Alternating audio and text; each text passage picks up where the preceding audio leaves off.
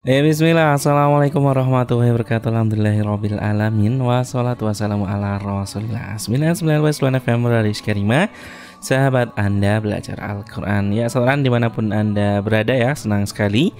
Uh, Saya Nusa dia bisa kembali hadir di ruang dengar sahabat Quran semua Pada edisi hari ini ya. Di hari Selasa di tanggal 28 Juni di tahun 2022 Masehi yang uh, mana ya juga bertepatan dengan tanggal 28 Zulqa'dah 1443 Hijriah.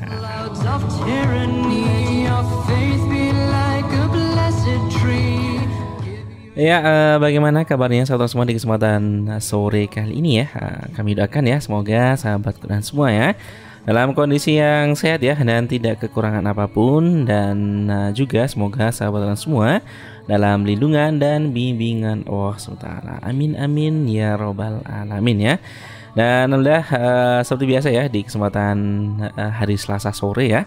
Radio Sekarima menghadirkan sebuah program uh, kajian fikih ya yang mana uh, pada kesempatan kali ini insya Allah akan masih melanjutkan ya uh, membahas kitab matan Abu Suja atau Mukhtasar Abu Suja ya karya dari Al Imam Al Qadi Abu Suja ya. Dan di kesempatan kali ini kita akan masuk di bab atau juga kitab sholat ya insya Allah. Setelah kemarin kita selesai di uh, kitab Toharoh seperti itu. Dan uh, tentunya seperti biasa kita juga tidak akan sendiri ya telah kita hadirkan narasumber kita yaitu Ustadz Wahyu Dwi Pasto LC Dan uh, kita sapa beliau terlebih dahulu mungkin ya. Uh, Halo Assalamualaikum Ustadz Halaki Mas? Alhamdulillah rabbil alamin. Masya Allah. sehat ya? ya saat kemarin kan kita sudah selesai di bab uh, tohara ya tadi ya. Insya Allah kita ya, masuk kita, di bab sholat. Ya, insya Allah. insya Allah kita melanjutkan uh, sholat. Insya Allah. Hmm, Alhamdulillah.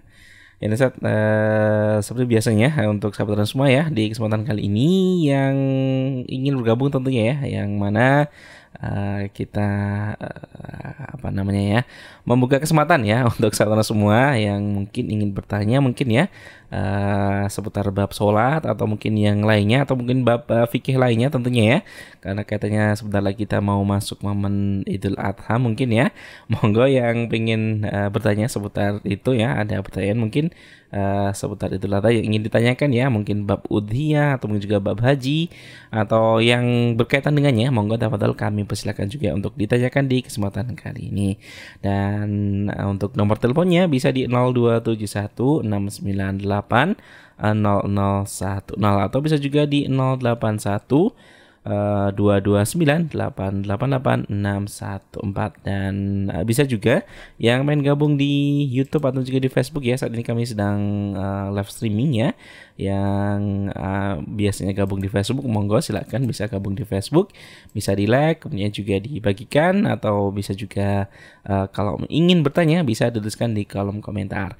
Dan untuk anda yang biasa gabung di YouTube juga dipersilahkan ya bergabung di YouTube bisa menuliskan uh, komentarnya di YouTube ya. Mungkin yang ingin bertanya di situ, tafadhol kami persilahkan. Atau juga mungkin yang belum subscribe ya. ya monggo dipersilakan juga siapa tahu nanti bermanfaat untuk ke depannya karena banyak sekali uh, selain kajian fikih ya kita juga ada tazkiyatun nafas kemudian juga ada makon juga majelis lakon uh, tanya jawab seputar uh, keislaman juga ada di situ kalau mau uh, cek ya silahkan dicek di Radio Karima. Dan saat untuk menghemat waktu saat apa saat saya terlalu panjang ini openingnya, kami persilakan saat waktu secukupnya. Tafadhol Ustaz. Uh, Bismillahirrahmanirrahim. Alhamdulillah Rabbil Alamin Thumma salatu wassalamu ala ashrafil anbiya al mursalin Wa ala alihi wa sahbihi wa man sara ala nahjihi ila yaumiddin amma ba'd uh, Alhamdulillah Rabbil Alamin Puji syukur kita panjatkan kepada Allah Subhanahu wa taala Alhamdulillah Allah Subhanahu wa taala memberikan banyak limpahan nikmat kepada kita semuanya pada kesempatan sore hari ini yang dengan nikmat-nikmat tersebut tentunya kita bisa uh, menjalankan aktivitas kita uh, salah satunya adalah yaitu kita berusaha untuk menambah pengetahuan kita berkaitan dengan syariat Allah hmm. Subhanahu wa taala Eh, sebagaimana disebutkan oleh Rasulullah SAW talabul ilmi fardhatun ala kulli muslim sesungguhnya yang namanya menuntut ilmu itu dia hukumnya uh, wajib bagi setiap kaum muslimin ya. ini kan wajib di sini maknanya adalah wajib yang eh, berkaitan dengan amal ibadah yang kita kerjakan. Kita diperintahkan untuk mengerjakan sholat, ya berarti kita wajib untuk menuntut ilmu eh, berkaitan dengan sholat, gitu kan, supaya sholat yang kita kerjakan ataupun sholat yang uh, diperintahkan untuk kita kerjakan ini ya bisa terlaksana dengan sebaik-baiknya. Sebaik-baiknya, Ini uh, termasuk realisasi dari hadis yang disebutkan dari Rasulullah SAW tersebut. Jadi insya Allah pada kesempatan uh, sore hari ini kita bersama-sama akan uh, mempelajari apa yang menjadi bagian dari syariat Allah dalam uh, berkaitan dengan ibadah-ibadahnya yang uh, tentunya uh, tadi di mukadimah sudah disebutkan kita sudah menyelesaikan kitab taharah insya Allah kita akan memasuki uh, kitab sholat. Ya. ini masuki kitab kitab sholat yang uh, ini adalah tentunya kitab sholat itu kan yang namanya sholat ibadah yang dia dilaksanakan setiap hari kemudian uh, dari yang uh, seharusnya, Seharusnya. kan. Nah, ini sebuah uh, keringanan yang sangat besar tapi uh, bukan berarti pahala itu berkurang tidak walaupun dia itu lima waktu tapi tetap pahalanya adalah pahala 50 kali sholat. Jadi kalau Allah menyiapkan 50 uh, untuk 50 sholat ini pahala tertentu dengan kita mengerjakan lima waktu sehari satu malam itu pahalanya sama. Ini eh, kemurahan Allah Subhanahu wa taala yang diberikan kepada kepada kita semuanya. Akhirnya kita lebih ringan dalam menjalankan ibadah eh, karena cuma lima waktu eh, tapi secara pahala sama. Karena kalau disebutkan oleh para ulama dulu eh, setiap waktu itu 10. Mm, Jadi waktu subuh itu ada 10 sholat gitu kan. Kemudian waktu duhur ada 10 sholat, waktu asar, waktu maghrib, kemudian waktu waktu isya. Nah, ini kalau seumpamanya eh, kita mengerjakan 50 gitu kan. Nah, ini mungkin eh, kita akan keberatan sekali gitu kan. Tapi alhamdulillah Allah Subhanahu wa taala memberikan keringanan yang sangat yang sangat banyak. Nah, kemudian juga sebagaimana sudah eh, sering kita mendengar, kemudian kita mengetahui juga yang namanya sholat ini kan dia ibadah yang paling pertama kali dihisap dari amal-amal ibadah kita. Nah, Rasulullah SAW menyebutkan dalam hadisnya kan awwalu ma yuhasabu bihil abdu yaumal qiyamati as-shalah. Jadi amalan yang pertama kali dihisap dari seorang hamba itu adalah sholat. Maka fa idza suluhat suluha sairu amali. Kalau sumpamanya sholatnya itu bagus, ya insya Allah akan menjadikan amalan-amalan yang lainnya itu bagus. Masya Tapi kalau sumpamanya wa fasadat gitu, kalau sumpamanya amalan tersebut kok ternyata itu tidak baik, maka akan mempengaruhi amalan-amalan yang lainnya. Maka jangan sampai seorang mukmin itu kok dia meninggalkan yang namanya sholat. Ini sesuatu yang eh, sangat besar sekali. Dosanya di hadapan Allah Subhanahu Subhanahu wa taala. Karena meninggalkan sholat itu bukan sesuatu yang ringan gitu ya. Sesuatu yang dia besar.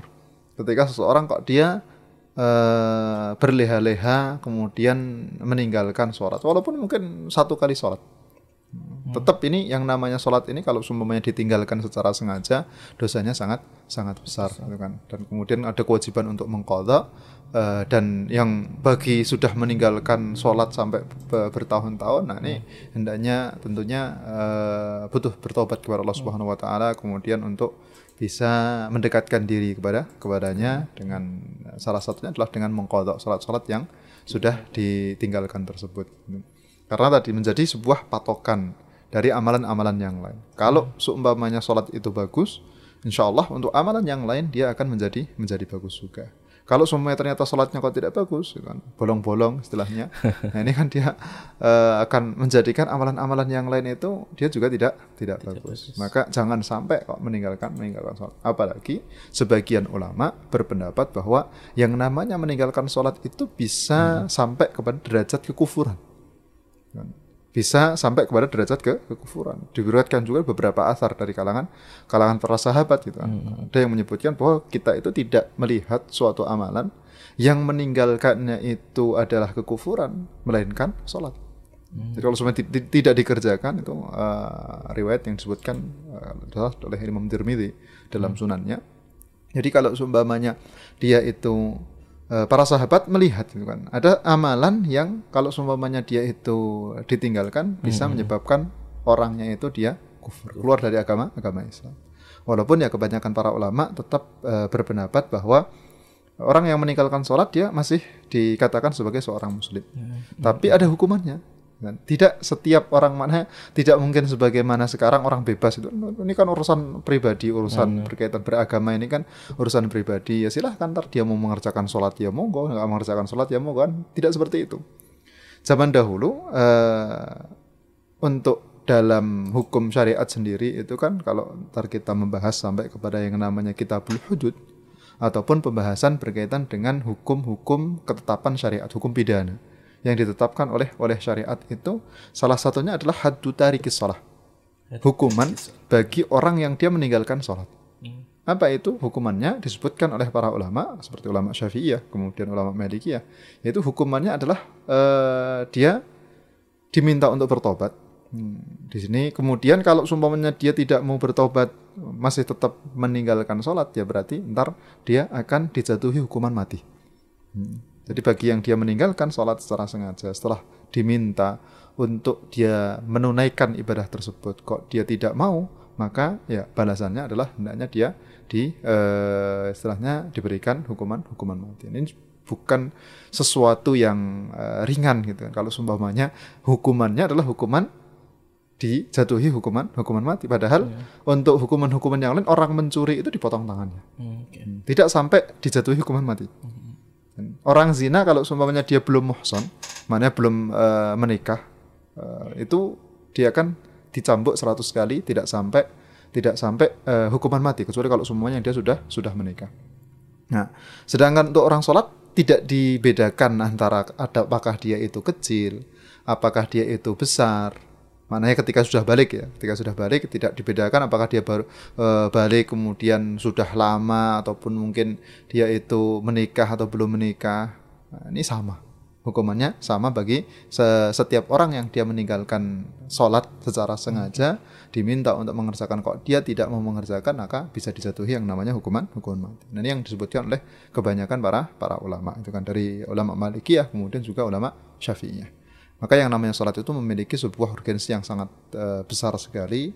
Maka bagaimana kita eh, jangan sampai meninggalkan sholat secara secara sengaja. Itu kan. Kalau sumpamanya kaitannya lupa ataupun mungkin eh, ada udur-udur yang lain, insya Allah ini eh, tidak masalah karena eh, dalam kategori lupa ini kan kita tidak tidak ada tidak ada dosa gitu kan.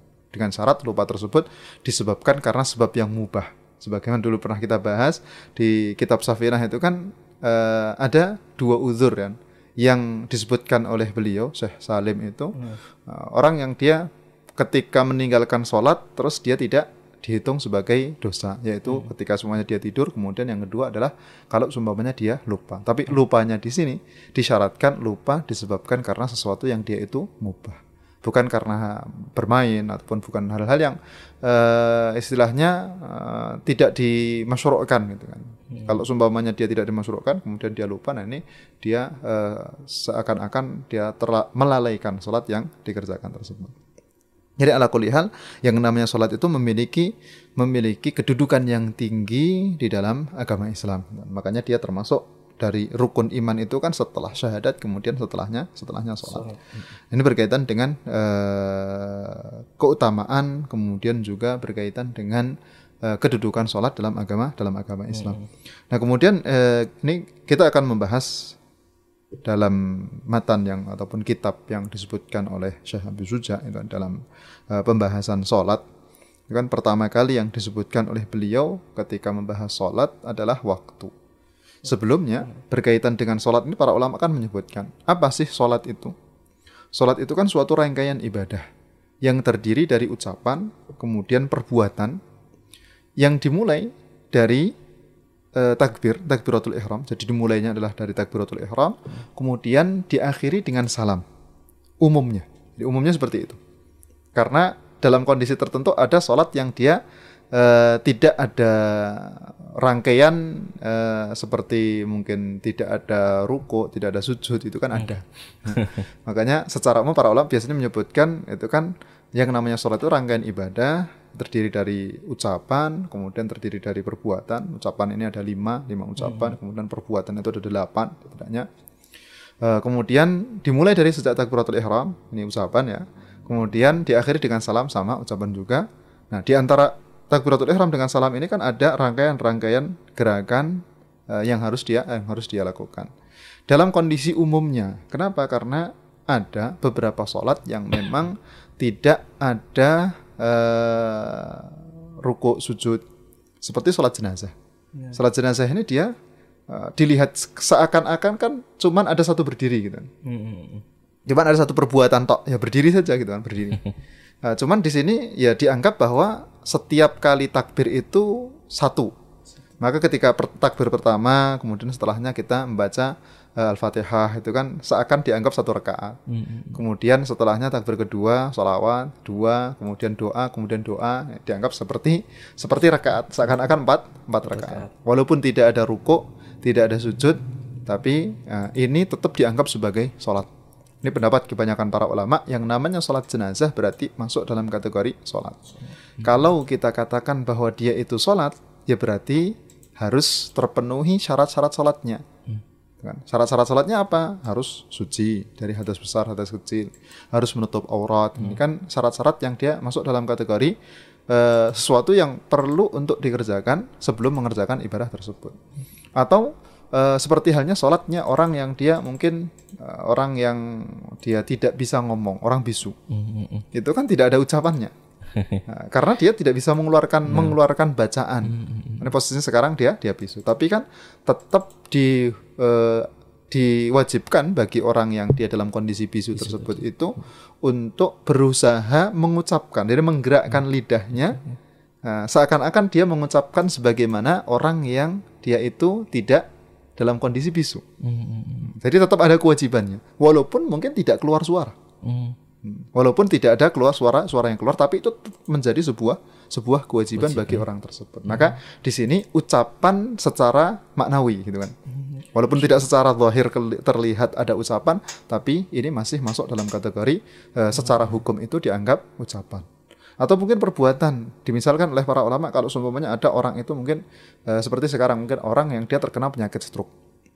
Ini kan dia tidak bisa gerak seumpamanya Orang yang dia tidak bisa terkena penyakit uh, stroke gitu kan waliyadzubillah kemudian uh, tidak bisa bergerak sama sekali.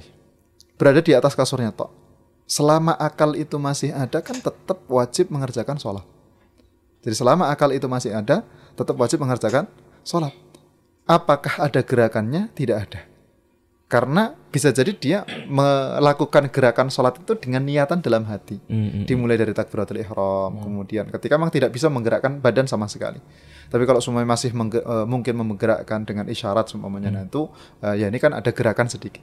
Tapi kalau sumpamanya mungkin tidak ada gerakan sama sekali, nah ini dihukumi bahwa dia melakukan ataupun meniatkan setiap gerakan dalam hati itu sudah dianggap sebagai perbuatan, perbuatan. secara maknawi gitu. Jadi secara hukumnya itu dianggap bahwa ini adalah perbu perbuatan ataupun orang yang dia diikat.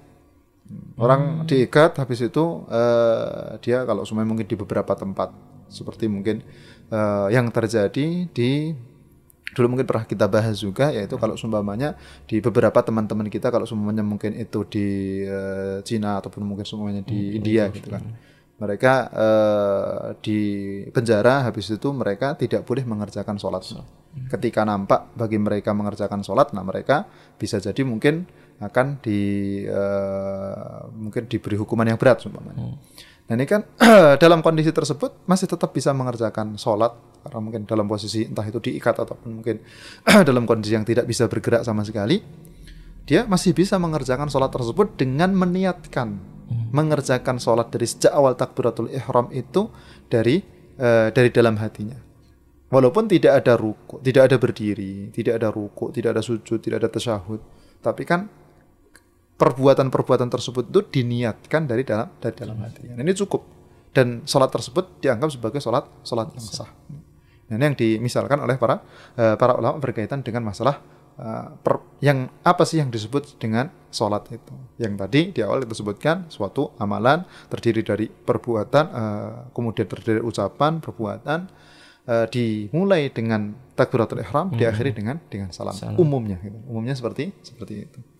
Nah ini berkaitan dengan uh, sholat. Nah kemudian selanjutnya yang disebutkan oleh beliau adalah yaitu waktu-waktu uh, sholat, gitu kan. Hmm. Nah, karena ya namanya sholat dia berkaitan dengan waktu-waktu tertentu sebagaimana disebutkan oleh Allah Subhanahu wa taala eh, inna salata kanat 'alal mu'minina kitaban mawquta. Jadi yang namanya salat ini ditetapkan waktunya oleh Allah. Jadi waktu-waktu ini sudah uh, ditetapkan hendaknya seseorang itu ya dia uh, tidak sengaja mengeluarkan sholat dari waktu yang sudah ditetapkan. Karena kalau dia mengeluarkan sholat dari waktunya secara sengaja, ini masuk dalam kategori dosa Dosa dosa besar. Ya. Mengeluarkan sholat secara sengaja dari waktunya masuk dalam kategori dosa dosa besar. Boleh dalam kondisi ketika ada udur tadi, seperti mungkin ketiduran ataupun mungkin lupa, ini tidak masalah. Tapi kalau secara sengaja, nah masuknya dalam kategori dosa dosa besar. Seakan-akan dia eh, mau meninggalkan sholat yang diwajibkan kepada kepada dia. Kemudian melakukan sholat sebelum waktunya juga masuk dalam kategori yang tidak diperbolehkan. Karena melakukan suatu ibadah yang tidak disyariatkan oleh Allah Subhanahu wa taala. Melakukan sholat duhur, wah saya ntar jam setengah 12 itu sibuk. Saya tak mengerjakan sholat jam 11. Seumpamanya ini masuk waktu duhurnya adalah jam setengah 12. Dia mengerjakan sh- sholat duhurnya jam 11. Ini kan tinggal se- istilahnya sebelum waktunya dekat ya, setengah jam sebelum waktunya. Apakah boleh ya kita katakan tidak boleh. Walaupun sebelum eh, sebelum masuk waktunya 5 detik ya tetap tidak boleh. Dia tahu kalau semuanya masuk waktu itu ntar 5 detik setelahnya. Sekarang sudah ini kan udah tinggal 5 detik lagi. Saya tak mulai takbiratul ihramnya dari sekarang. Apakah sah ya nggak sah? Kan? Jadi sholat tersebut tetap tidak tidak sah. Kecuali kalau seumpamanya dia dalam kondisi tidak tahu, dikiranya sudah masuk waktu, kemudian dia mengerjakan sholat sebelum masuk waktunya. Setelah selesai sholat baru tahu loh ini ternyata tadi sholat itu sebagiannya belum masuk waktu, atau bahkan mungkin semuanya, semuanya belum belum masuk waktu. Nah, ini apakah sah sholatnya? Tidak dikatakan sah, tapi eh, kemudian dikatakan oleh para ulama sholat ini dia akan menjadi dihitungnya nafilah, dapat pahala. Wow. kan? Dapat pahala nafilah tapi kewajiban bagi dia adalah untuk mengulangi sholat yang dia kerjakan karena kan ini tidak bisa menggugurkan kewajiban yang yang ada. Tadi karena sebagian sholat itu terlaksana sebelum masuk waktu ataupun mungkin se- semuanya semuanya nah ini kalau semuanya dia mengerjakan sholat eh, subuh padahal belum masuk waktu fajar semuanya dia mengira sudah sudah fajar eh, terus dia mengerjakan sholat padahal belum masuk waktunya. Ya berarti di sini sholat ini dia tidak Iya bisa dikatakan sebagai sholat sholat yang sah. Berarti kan harus eh, diulangi sholat yang dikerjakan tersebut. Nah, jadi nggak boleh mengeluarkan sholat dari waktunya dengan mengakhirkan ataupun mengedepankan. Dua-duanya tetap tidak tidak boleh. Harus sesuai dengan eh, dengan waktu yang sudah ditetapkan oleh oleh syariat. Asal ataupun yang menjadi eh, patokan dasaran berkaitan dengan waktu-waktu sholat itu kan hadis Jibril eh, alaihi salam yang setelah Isra Isra Mi'raj itu kan Rasulullah SAW beliau diwajibkan untuk mengerjakan sholat sholat lima sholat lima waktu. Nah ini eh, setelah selesai Isra Mi'raj kemudian mulai waktu zuhur ini diajarkan malaikat Jibril mengajarkan kepada Rasulullah SAW waktu-waktu sholat selama dua hari. Jadi dua hari ini yang menjadi imam sholat adalah malaikat malaikat Jibril. Begitu juga para sahabat. Jadi para sahabat sholat Rasulullah sholat di belakang malaikat Jibril. Kemudian eh, para sahabat sholat di belakang Rasul Rasulullah SAW yang menjadi imam malaikat malaikat Jibril. Apakah sah ya sah sah. Hmm. Tidak masalah gitu kan. Eh, walaupun ya para ulama akan menyebutkan kalau semuanya malaikat itu kan tidak tidak laki- eh, bukan laki-laki bukan perempuan. Dulu dalam pembahasan di kitab Safinah kan eh, kita sya- eh, syarat termasuk bagian dari syarat itu kan eh, ataupun kita bermakmum itu kan tidak boleh bermakmum kepada orang yang tidak jelas. Seperti entah apa orang banci atau waria semuanya. Dia nggak jelas itu kan, nggak jelas khunsa salah dalam bahasa Arabnya itu. Khunsa muskil. Ya, tidak jelas apakah laki-laki atau atau perempuan. Itu kan tidak tidak boleh. Nah, sekarang di sini eh, berkaitan dengan malaikat Jibril yang beliau eh, menjadi imam itu apa apakah sah sah gitu. Kenapa? Yang penting asalnya kan syarat itu yang namanya eh, apa? Yang namanya malaikat itu kan tidak perempuan gitu. Mm-mm. Bukan perempuan. Yang penting bukan perempuan. Ketika bukan perempuan ya berarti tidak tidak masalah. Berbeda kalau seumpamanya yang dia khunsa itu kan kalau eh, masih ada kemungkinan perempuan, ada kemungkinan laki laki-laki. Maka kok kenapa kok laki-laki mereka tidak boleh sholat di belakang seorang khunsa gitu kan. Tapi kalau untuk di belakang malaikat tidak tidak masalah. Ini malaikat Jibril beliau eh, beliau menjadi imam gitu kan. Beliau menjadi imam habis itu kemudian Rasulullah SAW di belakang beliau diajarkan di hari pertama mengajarkan sholat di awal waktu. Jadi sholatnya itu dilakukan di awal di awal waktu. Di hari kedua kemudian sholatnya itu di akhir di akhir waktu. Baru kemudian disebutkan kepada Rasulullah SAW al waktu mabaina hadain. Jadi waktu sholat itu di antara dua ini. Oke. Di antara kemarin sama hari ini gitu kan. Eh, jadi kalau kemarin itu eh, kan Rasulullah diminta untuk memperhatikan waktu-waktunya.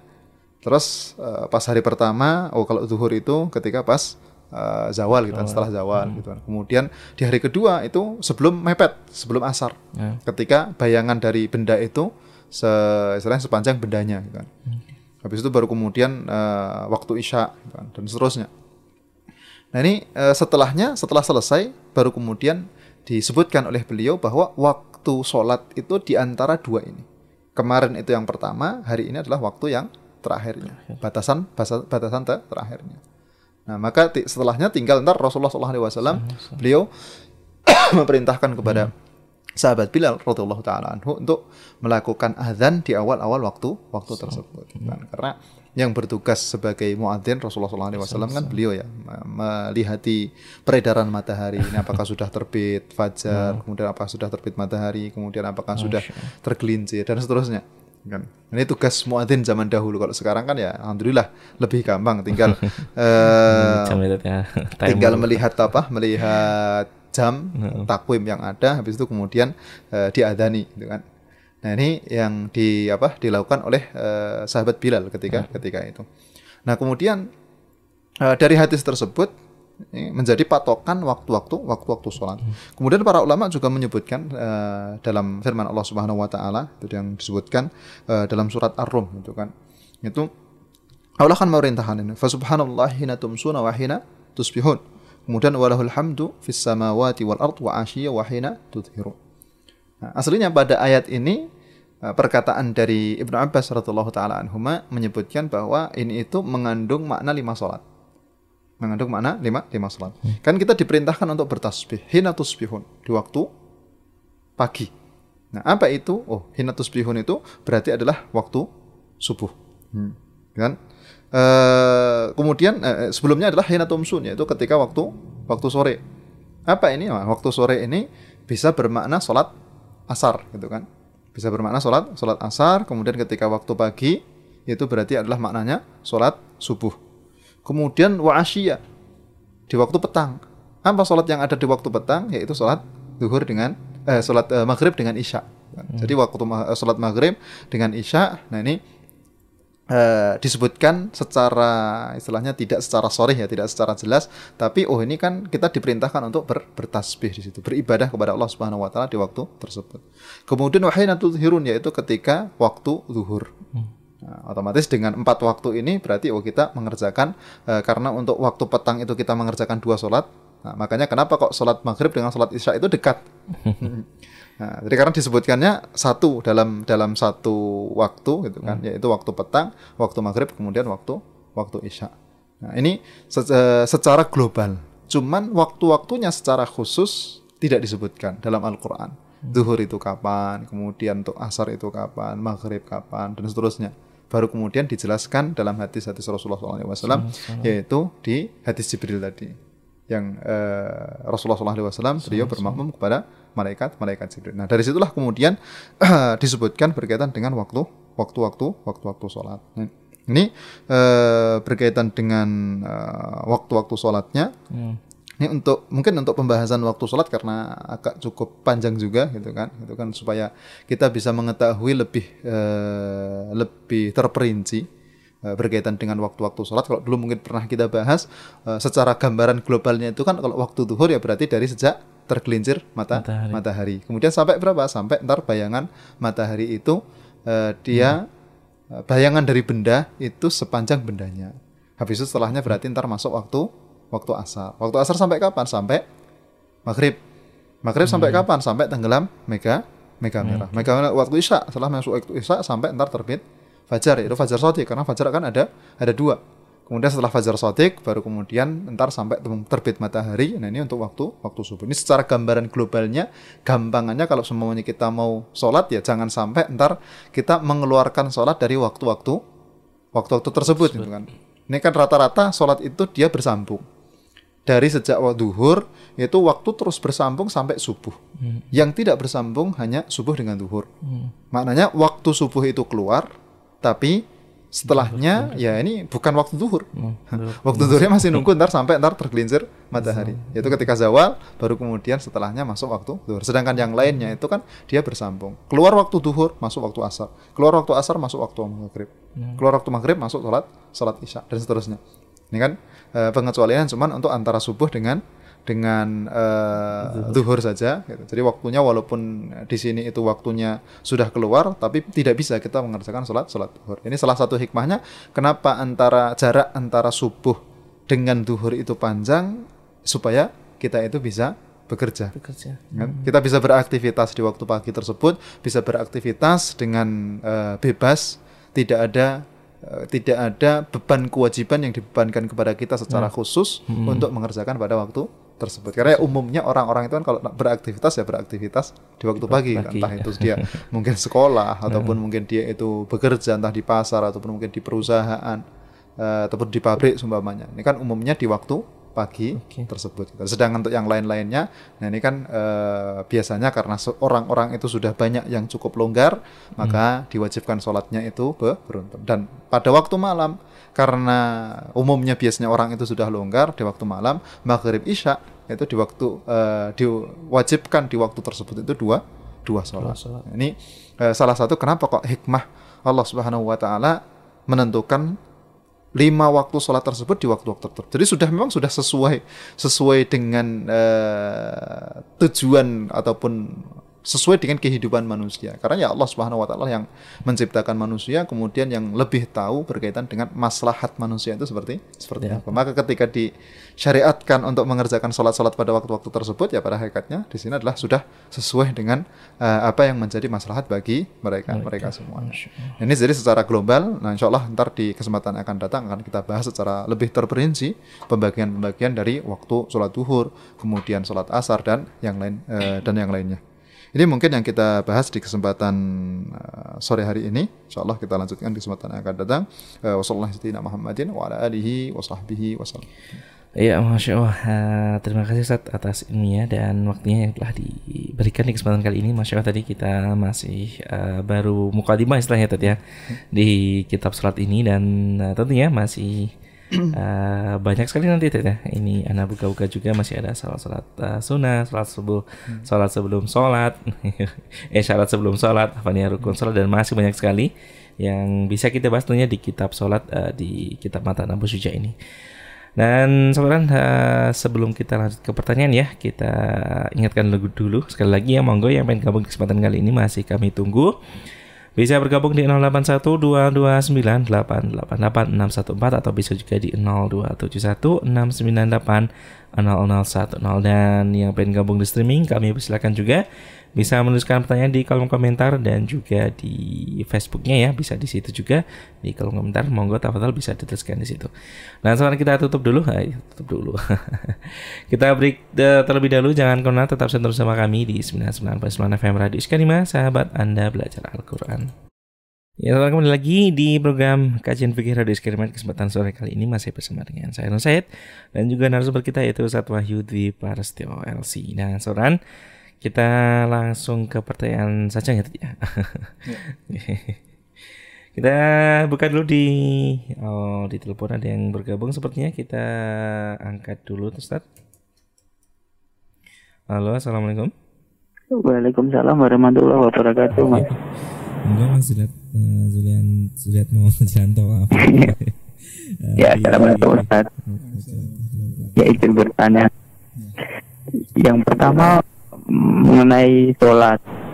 Kan saya pernah sholat jamaah itu ada tiga. Tapi imamnya uh, ada empat. Lupa gitu Ustaz. Saya ingatkan sebelah tahun itu tapi enggak enggak enggak enggak naik. Jadi dilanjutkan sampai selesai. Jadi rakaat ketiga itu rakaat akhir lalu selesai. Tapi kan sebenarnya empat saat sholat besar itu saya ngikutin imam atau berdiri sendiri melanjutkannya ke empat itu. Dan sujud sahwi tidak itu dan yang kedua itu Ustaz kalau pengajian kan saya masih ya habis baca maghrib kan setelah maghrib saya sholat sunnah baca maghrib tapi itu agak terburu-buru gak busuk karena eh, ada tinggal pengajiannya itu. Yang saya tanyakan sholat sunnah baca maghrib sama pengajiannya itu lebih utama mana Ustaz karena kan menuntut ilmu kan wajib ya kalau sholat sunnah baca maghrib kan sunnah gitu Ustaz terima kasih Assalamualaikum bisa langsung dijawab. Pertanyaan dari Mas Julianto tadi tafadhol Ustaz yang ada di Eh, belakang. Bismillahirrahmanirrahim. Eh, pertama berkaitan dengan eh, imam ya. Kalau seumpamanya imam lupa, kemudian eh, imam sampai di rakaat ketiga, padahal seharusnya itu empat rakaat.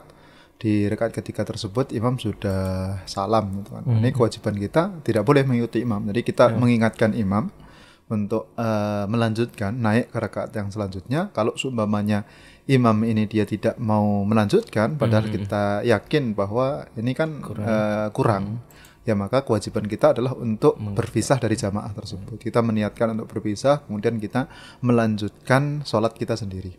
Jadi kita sempurnakan. Karena kalau seumpamanya kita sengaja mengikuti imam, nah, maka sholat kita batal. Nah, sholat kita batal kalau seumpamanya kita sengaja mengikuti mengikuti kenapa? Karena kan kita tahu bahwa ini sholat seharusnya empat rakaat tapi baru dikerjakan tiga rakaat. Otomatis kan ada rukun yang kurang, teman rakaat yang dia eh, kurang. Makanya ya kita dalam kondisi mengingatkan imam, kok imam dia tidak mau diingatkan mungkin ataupun mungkin kadang mungkin imamnya merasa bahwa oh ini saya sudah Yakin pas ya. benar gitu kan empat empat rakaat mungkin seperti itu seumpamanya. Ya padahal kita yakin betul bahwa kita ini sekarang di rakaat yang yang ketiga. Eh, maka ya berarti kita memisahkan diri dari jamaah, kemudian kita eh, melanjutkan sholat sampai empat rakaat. Jadi kewajiban kita adalah mengerjakan empat rakaat ya berarti sampai empat empat rakaat. Ini yang pertama. Kemudian yang kedua berkaitan dengan antara sholat nafilah ataupun eh, antar pengajian. gitu kan. Nah ini aslinya dalam kondisi memang tidak kalau seumpamanya memang tidak bisa dikumpulkan jadi satu, mana yang lebih afdal antara eh, pengajian? Itu kalau semuanya kita menuntut ilmu, kita menuntut ilmu atau mengerjakan sholat sholat nafilah. Para ulama banyak menyebutkan bahwa yang namanya menuntut ilmu itu dia lebih utama, lebih afdal daripada yang namanya sholat eh, sholat nafilah gitu kan. Eh, karena ini menuntut ilmu itu ya bisa menjadi wajib dalam tadi wajib ini kan kalau semuanya tadi yang dia berkaitan dengan agama kita secara khusus gitu ya. Eh, kemudian dia bisa menjadi nafilah juga, gitu kan. bisa menjadi menjadi nafilah juga. Ini dalam kondisi memang tidak bisa dikumpulkan jadi satu. Tapi kalau seumpamanya bisa dikumpulkan jadi satu ya, eh, kalau memang harus pengajian ya kita silahkan mengerjakan sholat. Setelahnya kemudian setelah selesai sholat langsung kita mengerjakan sholat eh, nafilah, gitu kan. Itu kan bisa. Karena Insya Allah eh, yang namanya pengajian mungkin kecuali kalau mungkin pengajiannya di tempat yang lain. Ya, dan umumnya pun yang namanya pengajian Ba'da Maghrib itu kan nggak langsung Ba'da Maghrib tet ya. Semuanya sholat Maghrib itu eh, masuk Maghrib jam setengah enam.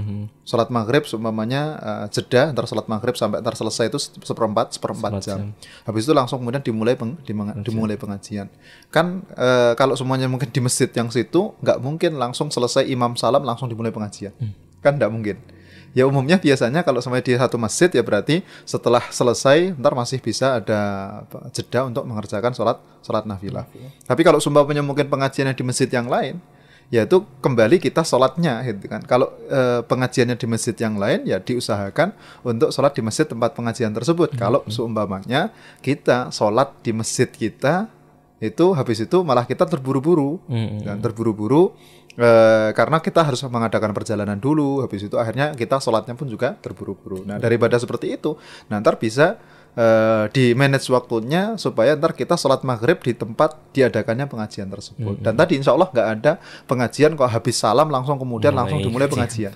Mesti akan ada waktu untuk digunakan zikir terlebih dahulu, ataupun mungkin setelahnya setelahnya bisa orang-orang mengerjakan mengerjakan nafilah. Jadi tinggal ini masalah berkaitan dengan ma- manage waktunya saja. Itu. Tapi kalau memang tidak memungkinkan untuk dikumpulkan eh, kedua hal tersebut, ya mana yang lebih afdal? Para ulama menyebutkan bahwa yang namanya menuntut ilmu itu eh, termasuk afdalun nawafil, termasuk nafilah-nafilah, eh, termasuk nafilah yang paling yang paling afdal gitu kan. Tapi eh, alangkah lebih baiknya kalau seumpamanya kita bisa mengerjakan dua-duanya itu. Allah taala alam. Ya, Masya Allah, jazakumullah khair tadi untuk penanya ya Mas Sudianto yang tadi ngeplak jazakumullah khair sudah bergabung di kesempatan sore kali ini dan kita ke WhatsApp lagi saat ada di 9454 Ustaz. Assalamualaikum Ustaz. Waalaikumsalam warahmatullahi wabarakatuh. Bila mana dalam satu kelompok saat patungan kurban ada satu orang yang menyampaikan bahwa ia berkurban karena hanya ingin dagingnya saja. Ini bagaimana hukumnya Ustaz? Dan yang kedua, bagaimana hukumnya jika pelaku korban mengucapkan basmalah lalu diserahkan kepada tukang jagal atau penyembelihnya Ustaz alias diwakilkan. Monggo. Ya. Eh, pertama eh, bagi yang salah satu dari anggota korban ya untuk sapi atau unta, dia niatan korbannya untuk mendapatkan daging. Ya, tidak masalah di sini niatannya untuk mendapatkan dagingnya saja. Otomatis kan ya, insya Allah selama soal dia seorang an- antara, antara dua gitu kan, antara dia niat untuk mendapatkan daging, berarti nggak niat korban gitu kan, nggak niat korban. Memang niatannya ya saya pokoknya eh, Daging. eh, dapat daging gitu kan. Karena tidak ni- tidak ada niatan untuk dia itu berkorban. Nah, atau dua niatannya dia niat berkorban tapi ya Pengen eh, pengen juga. daging. Ini kan eh, beda antara yang pertama tadi dia tidak mendapatkan pahala berkorban. Nah, Kalau yang kedua dia tetap dapat pahala pahala berkorban. Walaupun ada niatan dia untuk mendapatkan Daging. daging, gitu kan. Karena mungkin entah karena lebih murah ataupun yang lainnya gitu kan. Mm-mm. Eh, nah, dalam kondisi kedua, kondisi entah yang pertama atau yang kedua, ini sama hukumnya semuanya sah, boleh. Mm-mm.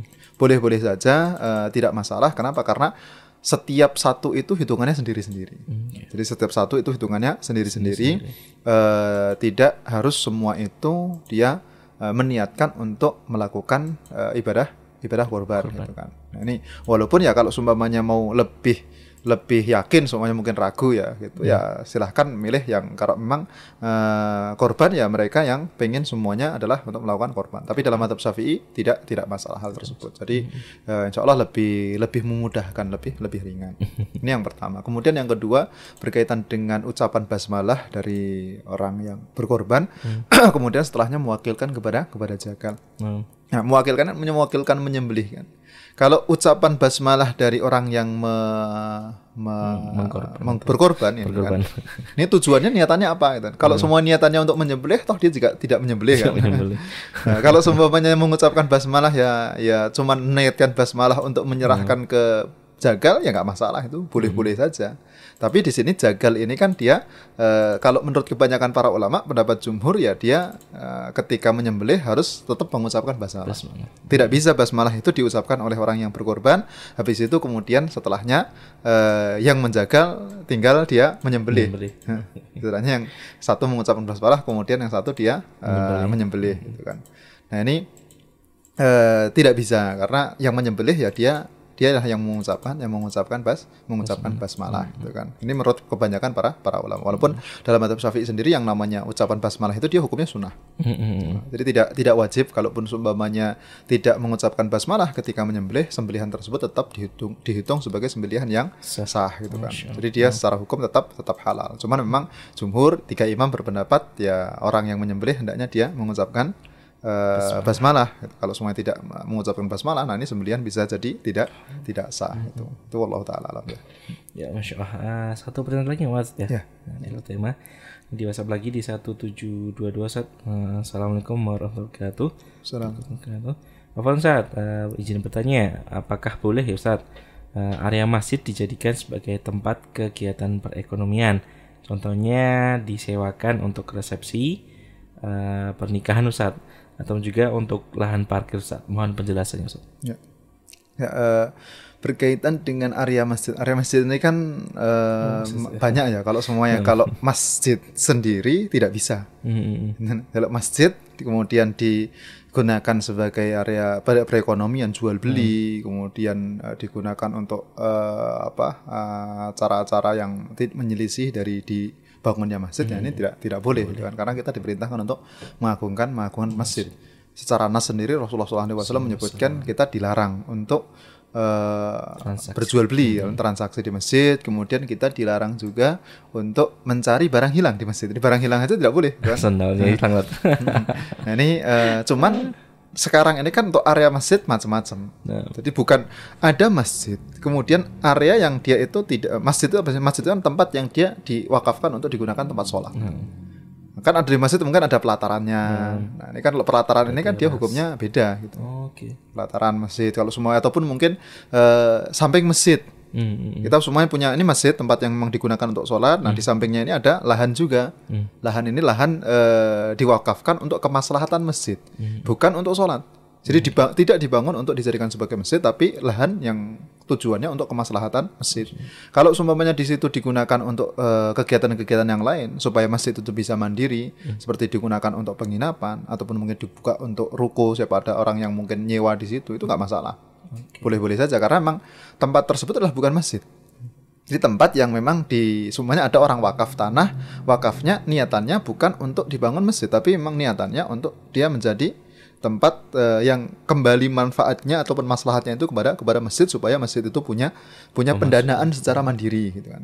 Nah ini tidak masalah, boleh-boleh saja. Tapi kalau masjidnya secara khusus ya tentunya tidak tidak boleh, gitu kan. Tapi kalau seumpamanya yang area yang dia sekitar masjid gitu kan, area sekitar sekitar masjid yang dia bukan masuk tempat yang dibangun untuk digunakan sebagai tempat sholat, nah di sini dia tidak masalah. Kalau semua mau diadakan eh, kegiatan-kegiatan perekonomian di situ, gitu kan. Kalau semuanya mungkin ba- bahkan resepsi pun tidak masalah. gitu kan. Resepsi semuanya di samping masjid. Yang penting tidak di eh, tidak dilakukan ketika pas waktu-waktu sholat.